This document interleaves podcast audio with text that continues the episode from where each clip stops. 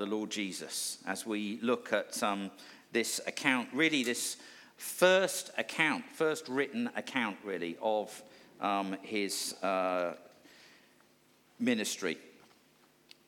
We think of uh, Mark writing this from the church in Rome around about 45 50 AD. Um, Peter and Paul um, still alive and still very much part of, uh, well, you know, getting involved in that church in Rome.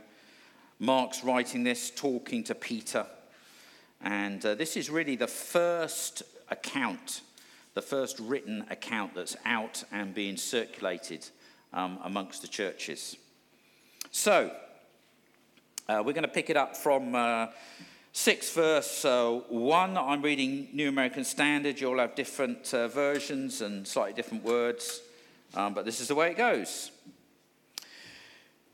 Uh, Jesus went out from there and came into his hometown, and his disciples followed him.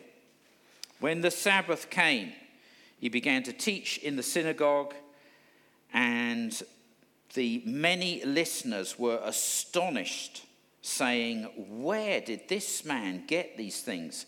And what is this wisdom given to him? And such miracles as these performed by his hands?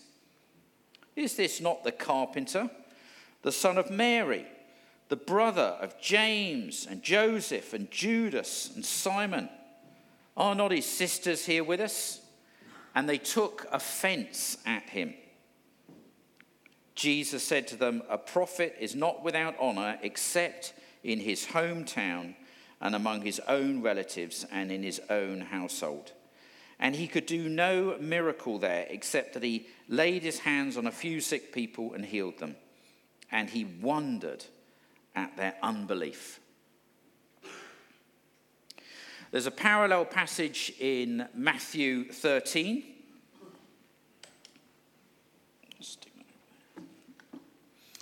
And uh, compared the two passages, basically, we get to understand that Jesus lived in Capernaum and that he was returning to his hometown of Nazareth. Um, and um, of course, Jesus really is Jesus of Nazareth. We don't think of him as being Jesus of Capernaum. He's always Jesus of Nazareth. He's the prophet from Nazareth or the Nazarene. That's who he is. So Jesus uh, and Nazareth always go very closely together. Um, we also learn from this that um, he came from a big family. Um, he was one of at least seven children. There were five boys and at least two girls. We don't know the exact number, but we know it was more than one. So, uh, you know, fairly big family, but frankly, quite typical of those times. Um, I think it's uh, worth noting that Joseph is not mentioned.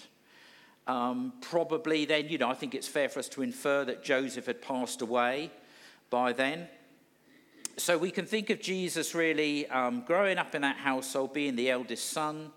Um, his father passes away, and he then, you know, assumes the, the role of the, the head of the household. And then, obviously, some time has gone by, and Jesus has now left the home and the home environment. And in, he's gone and got his own place um, in, a, in a town down the road in Capernaum. And he set himself up as a carpenter. Um, he's a, the, the Greek word there is tekton. I was just talking to Paul Eaton about it. Paul Eaton is a tekton. That's a carpenter builder, carpenter builder. So that's what he is. So I know we tend to think of him working at the lathe and making intricate carvings and stuff. That's, that all comes from that one um, Christmas carol. um, so the word tekton is a you know carpenter builder. Um, now, let's have a look at the reaction really when Jesus goes back to his hometown. Um, there's no problem with his teaching. They are amazed, they are astonished. I like that word, astonished. The, the, the Greek word indicates uh, they're struck. It's like somebody slapping you on the face. They're like, it's a massive wake up call. Wow. And we see this reaction elsewhere. Nobody ever taught like that. Nobody ever preached like that. The scribes and the Pharisees, who would take the main burden of the teaching, Not like that at all. This guy is something new. And they recognize wisdom there as well. What is this wisdom that he's been given? What is this wisdom that he's been given? The way that he is interpreting the scriptures, of course, it'd be the Old Testament scriptures. Um, they're, they're just, you know, it's like a completely, wow, this is amazing. The word of God is suddenly open to them. There's revelation coming. So there's nothing wrong with his preaching. And they're even looking at where, what is the origin of this? They talk about this, that he's been given. There's a, there's a, a you know, is there a suggestion there that they're recognizing there is a divine um, deposit given to Jesus here, that this isn't just coming from any man, but this is given to him from heaven. And there's no query about the miracles. They don't deny that the miracles were taking place. I mean, you know, we've just seen some record in chapter 5 of astonishing miracles, even the raising of the dead. They're not querying that. They call them uh, works of power, mighty works, works of power. The Greek word is dynamis. It's where we get that word dynamite from, and dynamo, it's explosive, it's, it's power. And they're saying at the work of his hands, they're accrediting these things to him. So clearly, they're getting, he's a great teacher, and this is revolutionary, and he's a great worker of miracles. They're not denying any of that. We've never seen anything like it. But the problem is that they know him, know in inverted commas. They know him. But this is Jesus. You know, he used to run around the streets and splash in the puddles. We, we know who he is. We know his family. He's, Mary, he's from Mary's family. He's Mary's son. We know his brothers. They list, I think it's, I don't know what to make of it. They list all of his brothers, don't they? We know who he is. His sisters are with us. He's just this ordinary guy. That's their problem. There's nothing special about him, there's nothing unusual about him. They know his origins, they know his trade. The guy's a carpenter, he's a builder, he's a tekton. There's nothing remarkable about that, there's nothing special about that. They know his place in society, they know his position, they know the order of things. And it says that they took offense, they stumbled over it.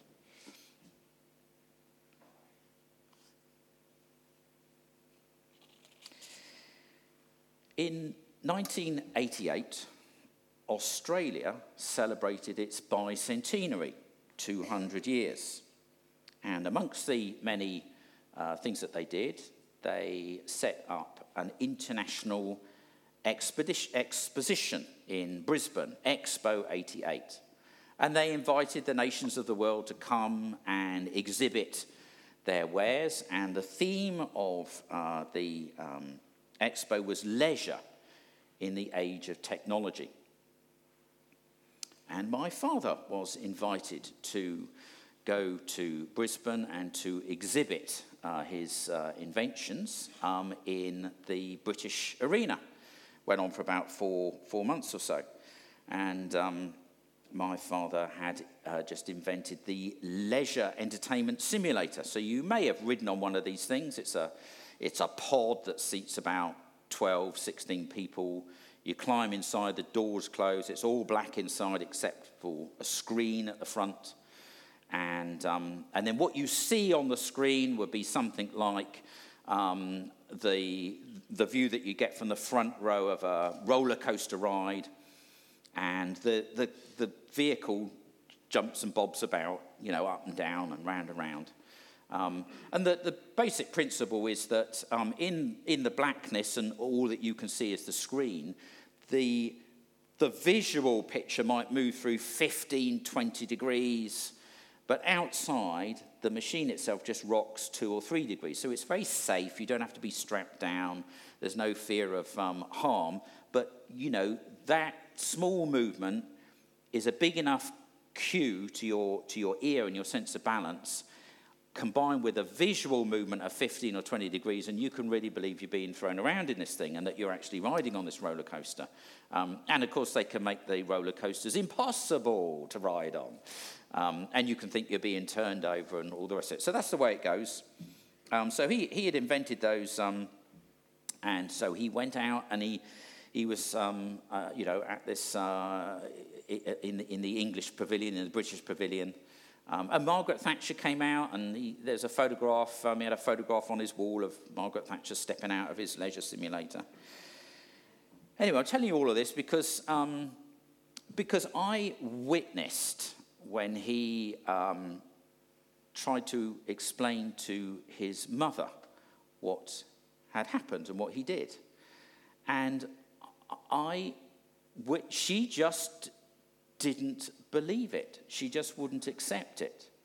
And in her mind, her silly son was making up stories, and he hadn't been to Brisbane in Australia. He couldn't possibly have been to Brisbane in Australia, somewhere else beginning with B.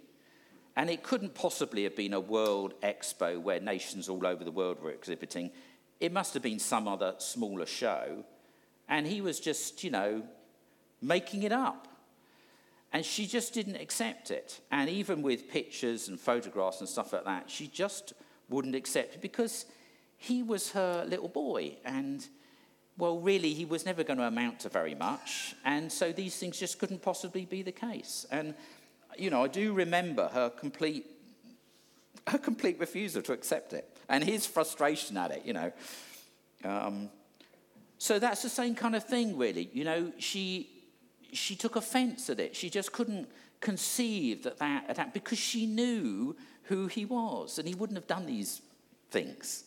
And I can see it's the same for these guys in Nazareth. But this is Jesus. There's nothing special there, there's nothing remarkable. You know, he's just an ordinary guy, he's just this Nazarene. And, you know, maybe they think, you know, he's gone off to Capernaum and he's picked up some highfalutin ideas. And, you know, now he's swanning around the countryside, Mr. Popular, with the big crowds, and it's all gone to his head. But, you know, don't bring any of that back to us because we know who you are. We know you're just this ordinary guy. And none of this is true, really. You know, talking about letting people believe you're the Son of God, talking about the kingdom of God is near. Oh, these young people today with all their wild ideas. So they stumbled over it and they just couldn't get beyond it. They just couldn't get past it.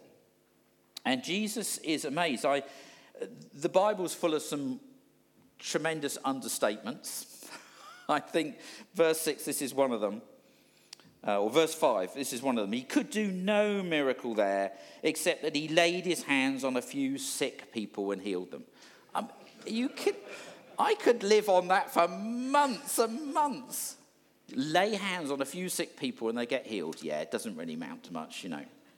It says something really about where Mark is coming from in first century Rome. In his church, laying hands on a few sick people and seeing them healed, that's just normal. That happens every week, every Sunday, that's going on. So he regards that as, you know, just normal, ordinary, as an understatement. There are a few other understatements in the Bible. I think probably the biggest one is back in Genesis, where it's talking about the creation, and it just says, He made the stars also. I mean, there's the whole universe. Oh, yeah, He made the stars as well. Yeah, yeah. Okay. So, I want to just say people still stumble today. Many still stumble. And I want you to recognize that the offense is built in. The offense is built in. Let me read you a few scriptures here. So, this is 1 Peter 2. Uh, he's quoting Isaiah. Um, uh, For this is contained in Scripture Behold, I lay in Zion a choice stone, a precious cornerstone, and he who believes in him will not be disappointed. This precious value, then, is for you who believe. But for those who disbelieve, quoting again, this stone which the builders rejected, this became the very cornerstone and a stone of stumbling and a rock of offense. For they stumbled because they were disobedient to the word, and to this doom they were also appointed. Let me read Romans 9. So that's Peter. Romans 9:33. This is Paul.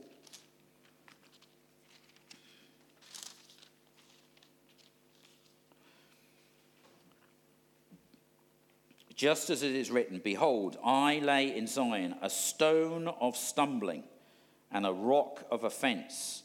He who believes in him will not be disappointed. So, our foundation stone is a stone of stumbling, it's a rock of offense, but it's also a he. It's Jesus, of course, he who believes in him. And we finish off here with uh, 1 Corinthians chapter 1. Um, verse, uh, verse 22 For indeed, Jews ask for a sign, and Greeks search for wisdom. Well, you know, they've got them both here. They're acknowledging them both, aren't they? What wisdom is this that's been given to him? And they acknowledge the signs, the miracles.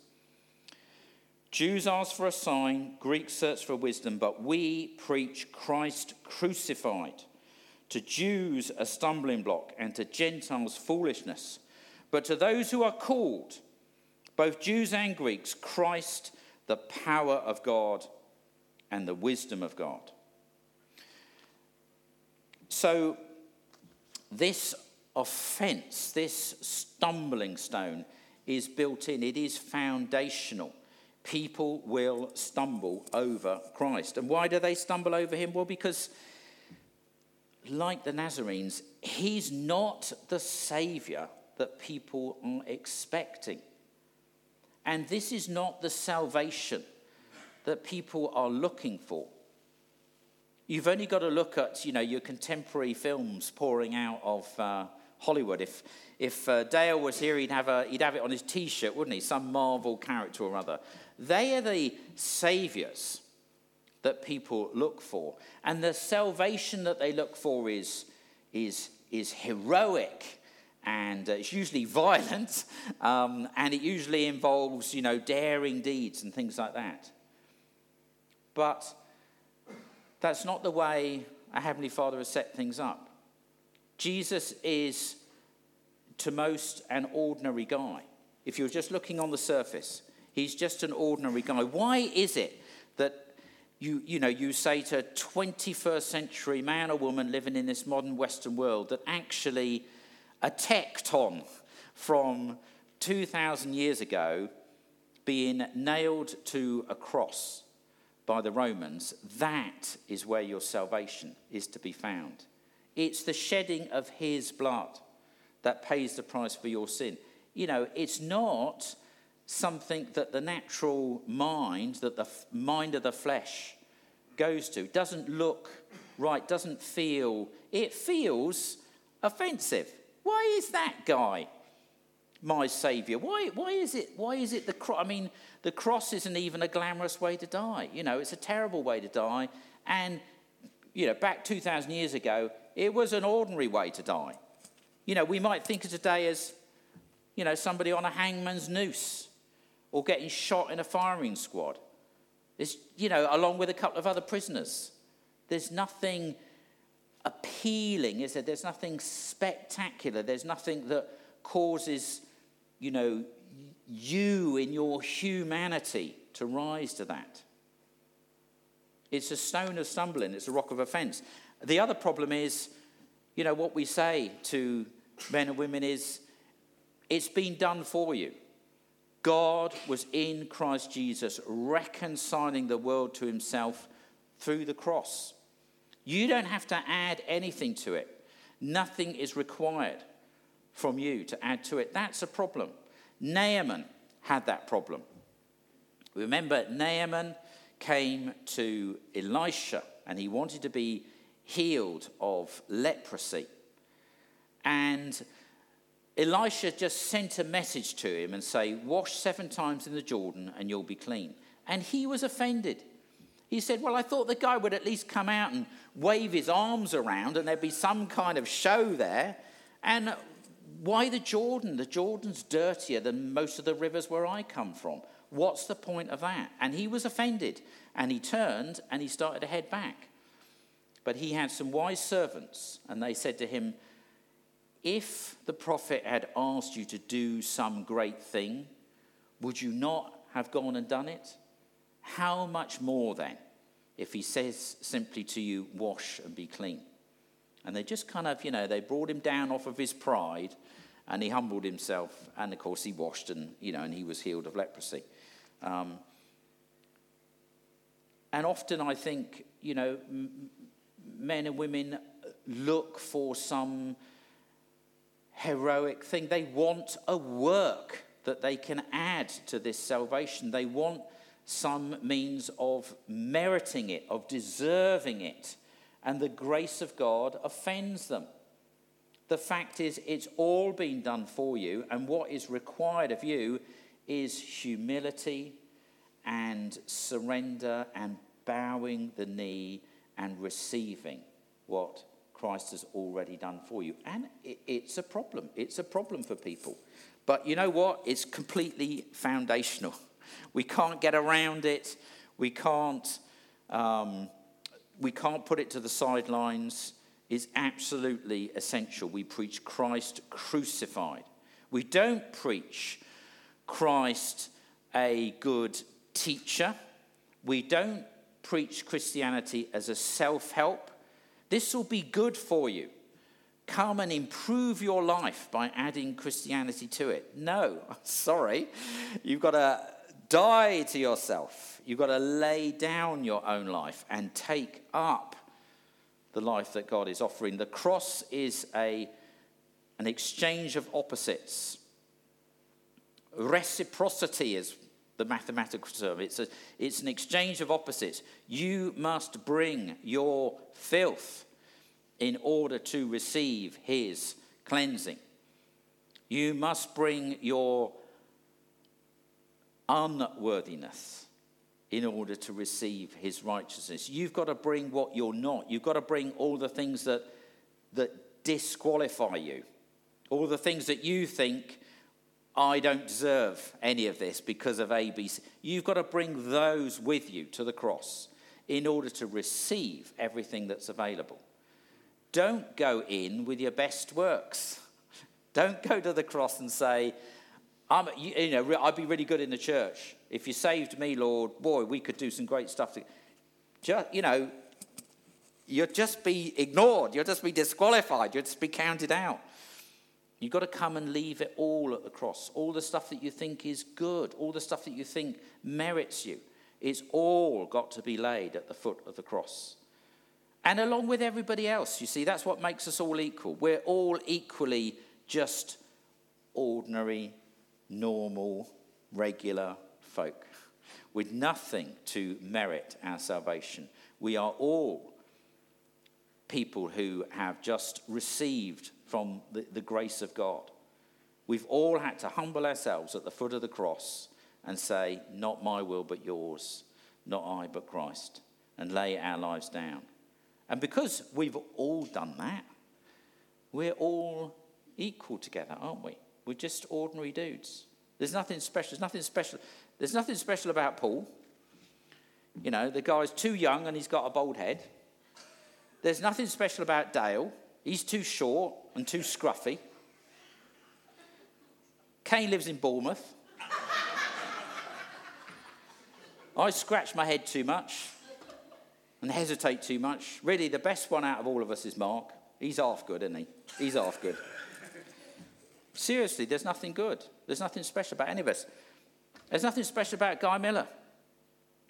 I bumped into him yesterday, walking on Ballard Down, heading for Old Harry Rocks. He was coming back the other way with Heather and uh, his uh, daughter and son in law. I didn't recognise him. He was just dressed in ordinary gear, like all of the others walking up and down that, that, that track, you know. It's, you know what it's like when you see somebody in the crowd and there's this kind of little alarm bell at the back of your head and you think, do I know them? Is that, who is that? And I, I saw Heather's face and I, I, I kind of thought, I know her, I just couldn't place, I just couldn't work out. Didn't see Guy at all. And then he spotted us and said hi. He's just an ordinary guy. He's just doing his thing, you know. There's no, he hasn't had an angel visit him and say, you know, yea unto thee, thou shalt do this. He's just, he's just, he's just loves Jesus and trying to do his best. And that's where we're at as well. And that's all that's required, okay? That's all that's required. So, it's a stumbling block, it's a cause of offense. Let's not remove it. Folk will stumble over it. Because, you know, in the end, you know, if you're in a shipwreck and the ship's going down, if you reckon you can save yourself, then you know you're going to grab hold of whatever you can, can't you? You're going to grab hold of bits of wood and anything that's going to float, and you're going to swim like mad. You're going to, you know, that's what you're going to go for, isn't it? You're not going to look for the guy on the bank who's waving at you and trying to throw you a life a life belt. You're not going to look for him until you've come to the end of your own resources. And that's often the way for folk. They need to come to the end of their own resources. They need to realize they cannot save themselves. And then they look for a Savior. And then Jesus is the most glorious Savior and the most available and immediately, you know, there. And will save to the uttermost and will save above and beyond all that you can ask or think. But until that point that you need a Savior, you, you, you, until you recognize your own sin and your own inability to be right with God, you're not going to look for a Savior. So we, you know, we need to, we need to be clear about focus sinners. We need to tell them that. It's not a popular message. Much easier message, isn't it, to say, well, I've said that. Much easier message to say, come and help yourself, come and save yourself. Add this to your, you know, repertoire. It'll be good for you. We need to tell people you're lost. You know, you need a savior. You need a savior. And there is a savior for you, and you need to cry out. And when you cry out, boy, he's a big savior. Boy, he's there for you. Right. Okay, I'm that's it, really. That's it, really. That's, that's what you get from that passage. So, be happy in your ordinariness and celebrate it um, and, and be at peace. You don't have to be anything spectacular for God. You never were. You're not going to impress Him. just leave it and just be normal and humble and get on with life.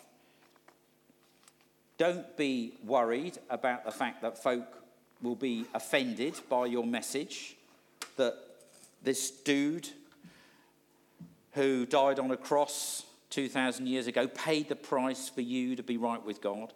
That's the salvation that's available.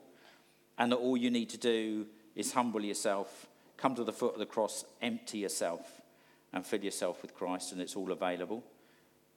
Don't be ashamed of saying those things, because that's the truth, and that's what people need to hear. And that's the power of God to them, you know, that's the power of God for salvation. And um, there's plenty more as we read on in Mark that's spectacular and wow and praise the Lord. But right here with the Nazarenes, he just healed a few sick, really, that's all. so let's believe for the understatements of God as well.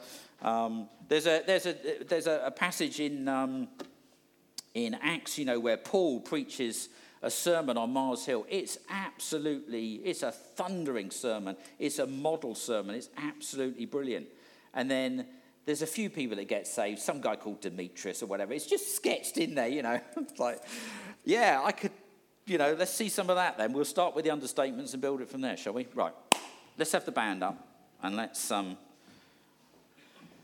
let's just worship and let's be Let's be thankful, you know, for our, our Savior. Let's rejoice in our Savior. Let's be confident in our salvation, um, well able to deal with our ordinariness and our weakness and our lack of, you know, being anything special. And let's look at one another and just, you know, rejoice that, you know, we are part of this wonderful ordinariness called the church, through whom God is saving the world. Couldn't believe it, could you? But there we go. Let's